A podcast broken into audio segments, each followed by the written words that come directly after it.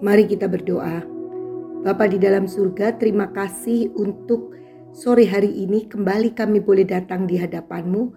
Bersyukur kami boleh tetap belajar daripadamu. Biarlah roh kudus engkau sendiri yang mau mengajar kami dalam kebenaran firman Tuhan. Supaya kami dapat mengerti dan kami boleh melakukannya seturut dengan kehendakmu. Terima kasih Bapa di dalam nama Tuhan Yesus kami berdoa. Amin. Shalom saudara-saudara yang dikasih Tuhan Yesus. Senang sekali kita bisa bertemu kembali untuk merenungkan akan firman Tuhan. Tentunya hari-hari ini kita sebagai orang percaya sering kali rindu untuk dapat mengerti kehendak Tuhan. Saat-saat di mana kalau kita lihat di sini ya, uh, dunia ini sedang begitu ramai dengan hal-hal yang mencekam, peperangan, ada uh, pangan, soal pangan juga, dan kita selalu rindu untuk kita sebagai orang percaya mendapatkan tuntunan dari Tuhan, apa yang harus kita lakukan. Nah, kalau kita melihat ya dari Roma 12 ayatnya yang kedua dikatakan demikian, janganlah kamu menjadi serupa dengan dunia ini, tetapi berubahlah oleh pembaharuan budimu sehingga kamu dapat membedakan manakah kehendak Allah, apa yang baik, yang berkenan kepada Allah dan yang sempurna. Artinya, tuntunan Tuhan itu pasti selaras dengan kehendak Allah dan kehendak Allah ini ada yang baik, ada yang eh, apa berkenan dan juga ada yang sempurna.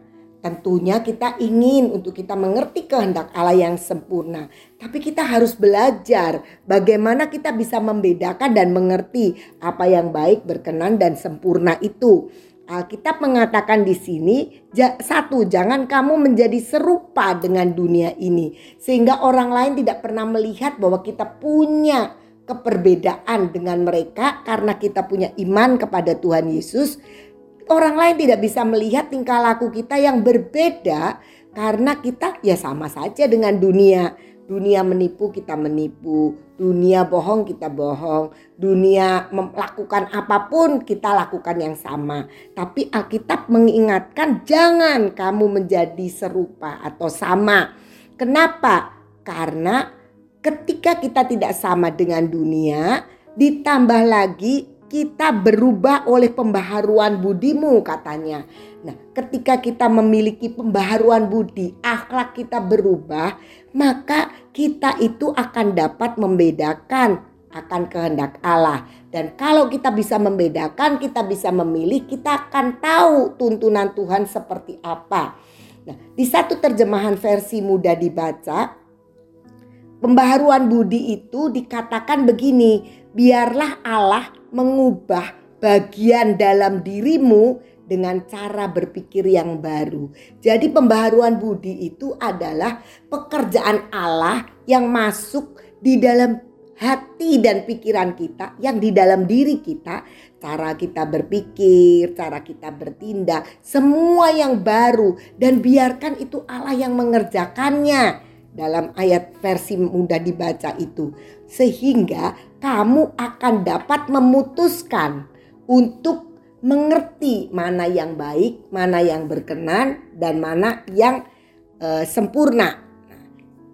Nah, seperti itu. Jadi kita tahu pasti bahwa sebenarnya untuk kita bisa menangkap tuntunan Tuhan sebenarnya adalah ketika kita itu mau diubah oleh Tuhan hidup di dalam diri kita, bukan casingnya, bukan yang dilihat orang. Oh, yang dilihat orang itu sekarang saya pergi ke gereja setiap hari Minggu.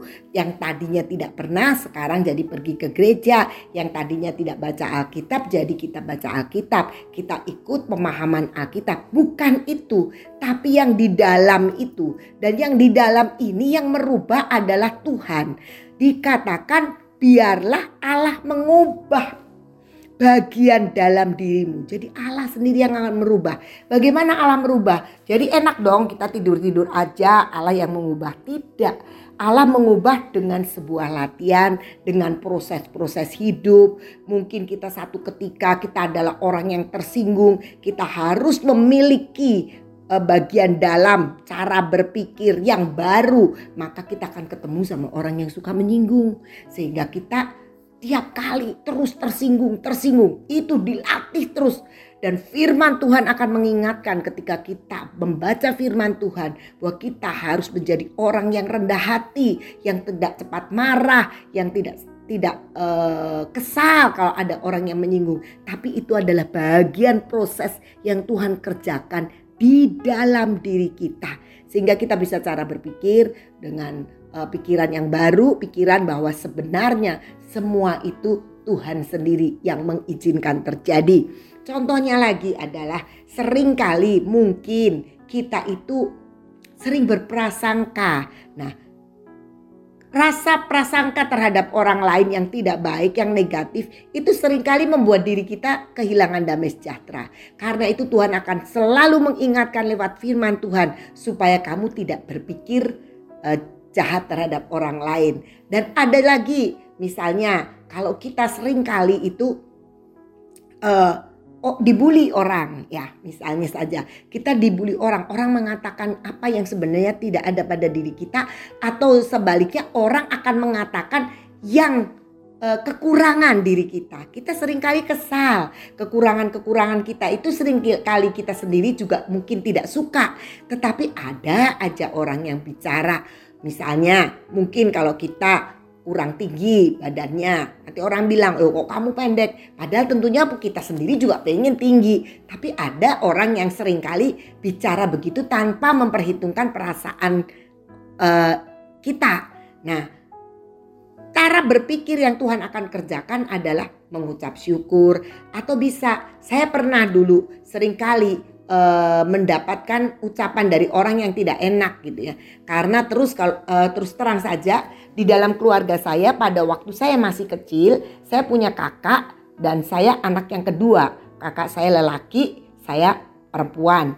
Nah, waktu saya masih kecil saya sering mendengar orang bilang begini, karena kakak saya itu matanya besar dan uh, bulu matanya lentik, sedangkan saya tidak. Saya Chinese look lah ya gitu kan. Nah, ada orang-orang yang sering bilang begini, kebalik ya, masa anak laki matanya yang itu uh, yang gede, terus bulu matanya yang lentik. Sedangkan yang kedua, uh, saya itu seharusnya perempuan yang seperti itu, jadi akan lebih cantik, kira-kira lah seperti itu. Saya waktu masih kecil sering mendengar itu, dan hati saya gak enak. Dan waktu kecil gak ngerti tapi itu sebenarnya menumbuhkan rasa minder di dalam diri saya. Sampai saya ingat sekali ketika saya masih SMP, masih SMP kelas 2, saya bertemu dengan seseorang yang sebenarnya karena rumah saya sebelah itu kantor, sebuah kantor BUMN lah kalau sekarang disebutnya begitu, bank. Nah, dia kalau istirahat mereka suka main ke tempat kami gitu jam-jam istirahat. Saya waktu itu SMP kelas 2. Dan apa yang dikatakan ada seorang uh, kalau saya manggil kakak ya, itu dia bilang, dia uh, bilang sama saya, Ina, kamu itu simpati. Saya tidak mengerti arti simpati, tapi saya tahu itu positif. Saya mulai bertanya-tanya kepada guru simpati itu apa dan ternyata benar. Simpati itu menarik, simpati itu positif lah. Dari situ rasa minder saya hilang dan saya merasakan lebih percaya diri. Nah, tapi ber, uh, bertumbuhnya waktu, akhirnya saya belajar. Belajar apa yang saya dapatkan adalah saya belajar orang lain punya mulut, dia mau ngotok mau ngomong saya jelek, mau ngomong saya cantik, mau ngomong saya apa pun, itu mulutnya dia. Kita tidak bisa menghentikan apa pun yang kita tidak ingin dengar karena dia berhak untuk menggunakan mulutnya. Dari situ saya belajar. Kalau begitu tidak perlu saya marah, nggak perlu saya tersinggung, nggak perlu saya sakit hati. Kenapa? Karena dia harus bertanggung jawab dengan mulutnya dia yang katakan. Dan biarkan itu dia akan mengatakan begitu. Tetapi saya belajar, saya tidak pernah mengatakan yang negatif kepada orang lain pun. Karena saya pernah merasakan itu. Kenapa saya bisa begitu? Karena firman Tuhan yang saya baca mengubah hidup saya hari demi hari dan saya membiarkan Allah mengubah bagian dari diri saya bagaimana cara berpikir yang baru. Sehingga sampai sekarang ketika saya melihat anak-anak, saya tidak pernah mengatakan kekurangan mereka. Tapi saya selalu mencari kelebihan mereka dan saya apresiasi, saya dorong dan saya selalu mengatakan bahwa kamu adalah yang terbaik. Karena memang Tuhan ciptakan semua baik. Nah mari kita belajar untuk kita bisa mengerti tuntunan Tuhan itu dulu yang terjadi dalam diri kita sendiri. Sebab kalau kita tidak berubah dari diri, kita sendiri, kita tidak akan pernah bisa menangkap kebaikan Tuhan, perkenanan Tuhan, kehendak Tuhan yang seperti uh, yang luar biasa buat diri kita. kita tidak akan pernah ngerti sebelum uh, pembaharuan budi terjadi dalam hidup kita. Nah, saya ingin mengatakan bahwa ada jenis orang-orang uh, Kristen yang sebenarnya sering kali terjadi di lingkungan kita. Ada begitu banyak orang tidak bisa menangkap kehendak Tuhan dan jalan Tuhan. Kenapa? Karena mereka itu cuma tahu Tuhan, tetapi mereka tidak mengenal Tuhan. Tahu Tuhan artinya mereka mungkin datang ke gereja, mereka mungkin membaca Alkitab, mungkin belajar PA, pemahaman Alkitab. Tapi Tuhan itu dipakai sebagai objek, bukan sebagai pribadi di mana kita menyandarkan diri kepada Dia. Tetapi sebaliknya Tuhan itu sebagai objek penyelidikan kita. Ini Tuhan maunya apa? Ini Tuhan tuh seperti apa? Kalau Tuhan ya harusnya dia mengasihi saya. Kalau dia benar Tuhan harusnya dia menolong saya. Kita cuma tahu, pengen tahu Tuhan. Saya mau katakan bahwa itu pun bisa terjadi di dalam orang-orang percaya. Nah, salah satunya ada dikatakan di dalam Yohanes 3 ayat yang ke-10 dan 11. Peristiwa Tuhan Yesus itu bicara dengan Nikodemus. Nikodemus adalah seorang Farisi. Nah, orang yang ahli Taurat tentunya orang Farisi. Satu ketika dia bertemu dengan Yesus dan ketika Tuhan Yesus menerangkan bahwa semua orang harus dilahirkan kembali, dia tidak bisa menangkap. Nah, dari hasil itu Tuhan Yesus mengatakan di dalam ayat yang ke-10 dan 11 dikatakan demikian. Jawab Yesus, engkau adalah pengajar Israel dan engkau tidak mengerti hal-hal itu. Aku berkata kepadamu, sesungguhnya kamu kami berkata-kata tentang apa yang kami ketahui dan kami bersaksi tentang apa yang kami lihat, tetapi kamu tidak menerima kesaksian kami. Jadi Yesus mengatakan kamu itu nggak tahu banyak padahal kamu ngajar. Kamu mengajar karena kamu mengobservasi akan Tuhan. Tetapi kami ini, jadi Tuhan Yesus bersama dengan muridnya, kami ini bersaksi tentang apa yang kami lihat. Jadi namanya saksi pasti sesuatu yang lihat yang dapat dilihat dan kami itu juga uh, bukan cuma bersaksi tetapi kami juga berkata-kata dengan apa yang kita tahu. Jadi artinya kehidupan Kristen itu bukan sekedar menyelidiki Tuhan itu seperti apa. Tetapi sebenarnya ketika kita mengalami sendiri, menyaksikan sendiri keajaiban-keajaiban Tuhan ada di dalam hidup kita dan orang-orang di sekitar kita. Dan itu kelompok orang yang tahu Tuhan. Saya pernah bertemu dengan seorang bapak. Dia mengikuti kelas kami, kelas saya di PA. Satu hari dia ikut, dia perhatikan saya panggil Om karena dia masih sama dengan uh, temannya dari mertua saya. Terus kemudian dia datang yang kedua kali. Dia perhatiin juga uh, saya mengajar tentang firman Tuhan ya. Pada akhirnya dia bertanya sama saya, "Ina, kamu ngajar aliran apa?" Saya jadi bingung. Pengajaran saya aliran apa ya? Sebab saya mengajar itu dari apa yang saya kenali Tuhan lewat pengalaman-pengalaman hidup saya. Saya bukan seorang yang lulusan dari STT pada waktu itu dan saya hanya punya pengalaman-pengalaman dengan Tuhan dalam hidup saya karena saya baca firman dan saya menghidupi, belajar menghidupi firman itu. Nah, waktu ditanya aliran apa saya jadi bingung, Om-om. Aliran apa yang dimaksud? Karena saya tidak punya aliran dan tidak mengikut aliran apa pun. Kemudian Om ini menyebutkan aliran-aliran yang ada di dunia tentang pengetahuan dan filsafat-filsafat yang ada di dunia. Nah, saya mengatakan saya tidak mengikuti itu semua. Saya belajar hanya dari Tuhan sendiri sebagai guru dan pengajar saya. Kemudian Om ini nggak mau datang lagi. Mungkin dipikir ah anak kecil uh, tahu apa nggak tahu banyak lah gitu. Tapi nggak apa-apa itu kenapa banyak orang yang sepertinya kecewa ketika melihat bahwa ada orang menyampaikan firman Tuhan bukan dengan ngilmu-ngilmu atau aliran-aliran tertentu tetapi karena sebuah pengalaman-pengalaman hidup dan itulah yang sebenarnya Tuhan inginkan. Jadi orang Kristen yang pertama adalah orang yang cuma tahu Tuhan tapi tidak pernah punya pengalaman apalagi menyaksikan kebesaran Tuhan. Nah, yang kedua, tipe orang Kristen yang selalu mau mencari bagaimana Tuhan menuntun hidupnya. Tetapi kenyataannya tuntunannya itu selalu nebak-nebak. Oh ini Tuhan mau. Kenapa? Karena pas. Pas terjadi. Kok cocok? Ya, biasa orang menyebutkan cocokologi katanya gitu. Jadi nyocok-nyocokin gitu. Nah sering kali kita menebak-nebak.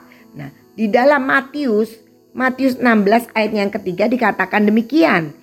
Dan pada pagi hari karena langit merah dan redup kamu berkata hari buruk rupa langit kamu tahu membedakannya tetapi tanda-tanda zaman tidak. Nah, di sini kita bisa tahu bahwa pada kenyataannya kenyataannya adalah bahwa orang itu sebenarnya di dalam kehidupan kita semua adalah kehidupan yang sebenarnya ada tanda-tanda dalam hidup kita. Tuhan itu banyak sekali melihat eh, memberikan tanda-tanda tetapi tanda-tanda itu tidak bisa menjadi tolok ukur dari keberhasilan kita untuk mengerti kehendak Tuhan, untuk menangkap kehendak Tuhan. Kenapa? Karena kadang-kadang tanda-tanda itu hanya dicocok-cocokin aja menjadi satu, oh kok pas ya, lo kok pas ya. Yang terpenting adalah kita harus mengerti dengan jelas akan yang Tuhan mau. Nah, saya memberikan contoh begini ya. Satu ketika saya ketemu dengan seorang hamba Tuhan. Dia cerita dengan saya, e, saya ini orang yang idealis. Maksudnya apa Pak? Saya bertemu dengan ibu itu tiga tahun yang lalu. Saya ceritakan bahwa saya itu uh, memiliki uh, jemaat tiga keluarga, tiga kakak. Sekarang sudah tiga tahun berlalu dan saya peliharakan itu tiga kakak. Tetapi memang masih tiga kakak. Dan dia katakan saya adalah orang yang idealis artinya begini. Saya tidak ingin seperti banyak orang domba itu tidak boleh pindah kandang lah kira-kira begitu. Jadi karena Injil adalah kabar kesukaan, maka saya hanya memberikan kepada orang yang belum pernah dengar kabar kesukaan. Artinya orang yang dari saudara sepupu atau orang dari seberang dan sebagainya. Dan itulah yang menjadi uh, be, uh, apa ya beban saya yang sampai sekarang saya baru ketemu tiga keluarga. Nah, tapi benar-benar murni tiga keluarga ini bukan dari gereja mana pun, bukan dombanya siapa pun. Saya mengatakan begini ke Bapak ini, Pak. Bapak gumuli coba, apakah benar panggilan Bapak seperti itu? Idealis Bapak seperti itu. Injil kabar kesukaan memang membawa kabar berita tentang Kristus sebagai Tuhan dan Juru Selamat pribadi. Tetapi pertanyaan saya adalah kabar kesukaan itu pun dibutuhkan oleh orang-orang Kristen yang apa? Yang tidak pernah bisa menangkap tentang keselamatan Tuhan dan eh, keselamatan Tuhan yang diberikan kepada mereka. Kalau ada orang yang sudah percaya, yang Kristen ya, yang Kristen tetapi dia sedang dalam keadaan luka, dia sedang dalam keadaan terpuruk, dia sedang dalam keadaan kesakitan dan tidak ada yang membebat, tidak ada yang menghibur, apakah Bapak jadi tertutup untuk orang-orang seperti itu? Sedangkan Tuhan Yesus sendiri mengatakan apa pun yang kamu lakukan terhadap uh, orang yang paling hina ini kamu sedang melakukan untuk aku.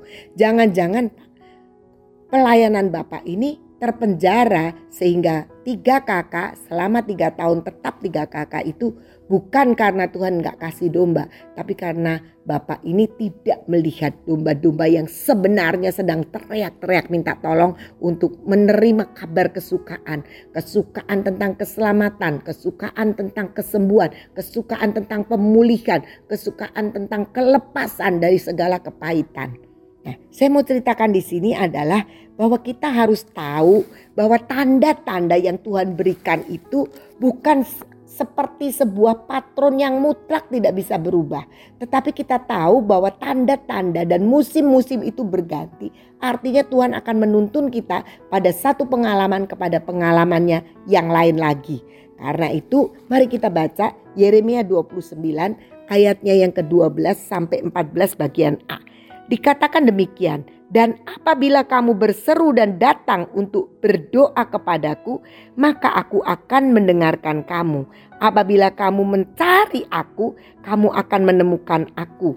Apabila kamu menanyakan aku dengan segenap hati, aku akan memberi kamu menemukan aku.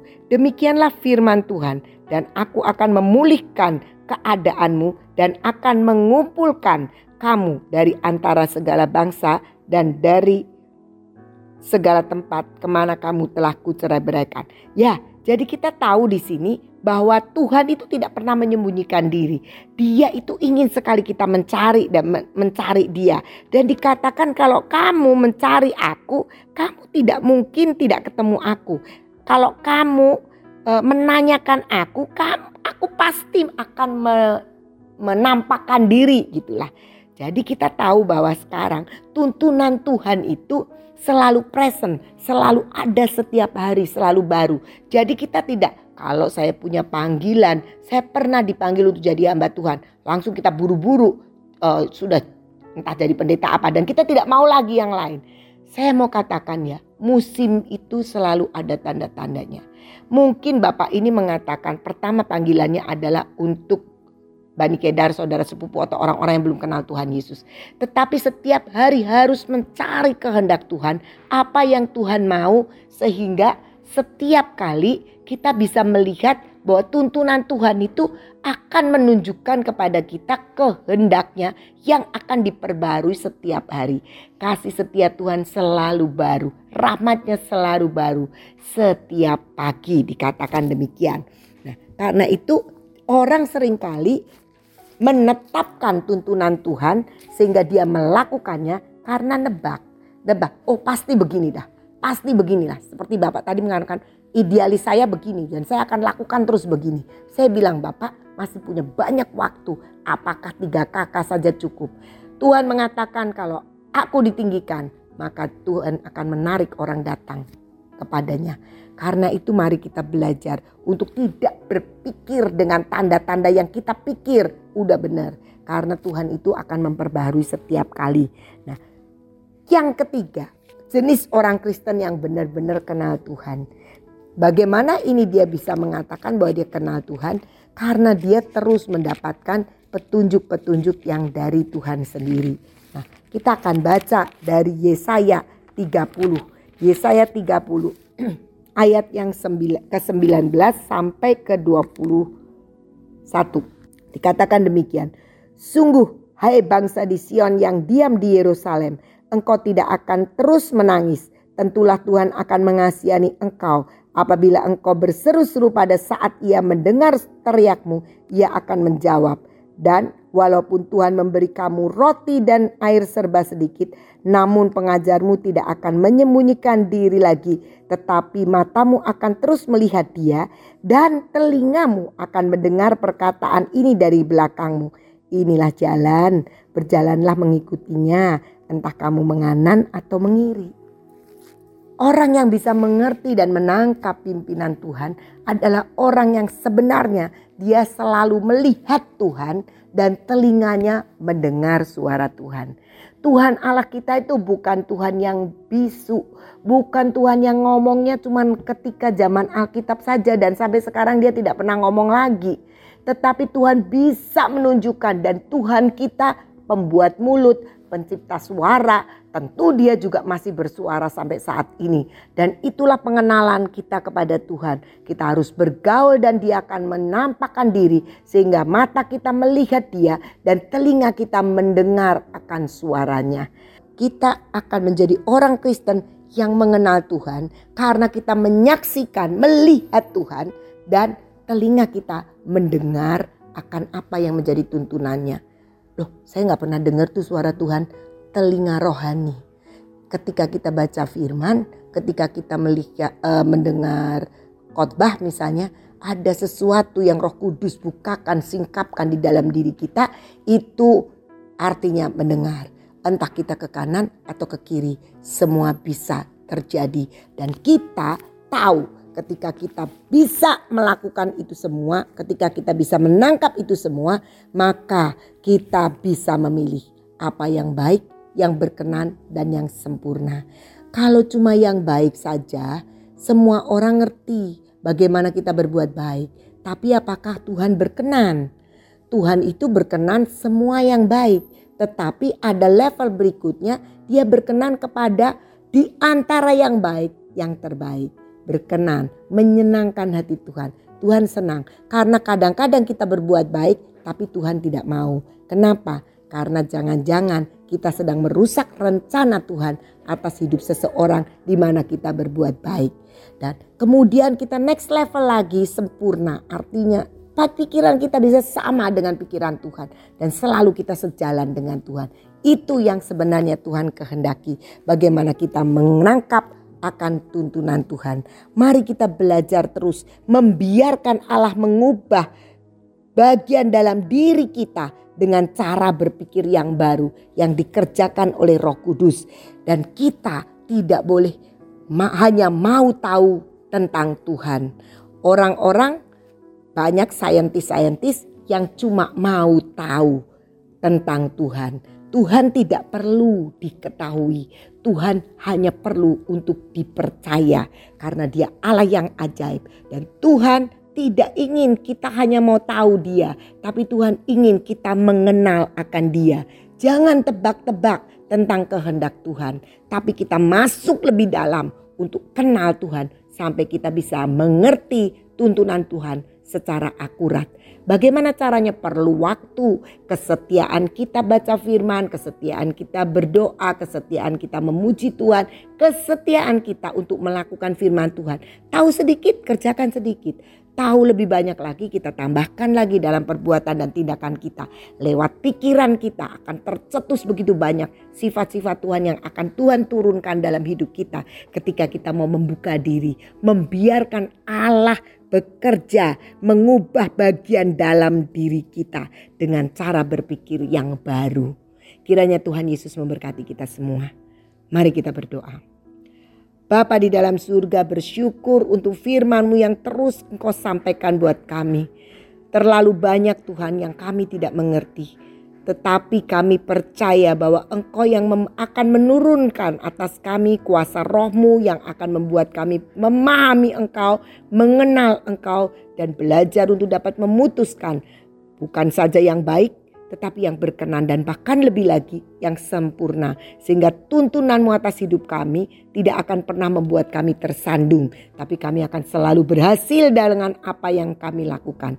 Terima kasih Tuhan roh kudus tidak berhenti untuk bekerja dalam hati kami. Biar roh kudus yang terus menerjemahkan dan lebih lagi menyingkapkan seluruh rahasia kebenaran firman-Mu.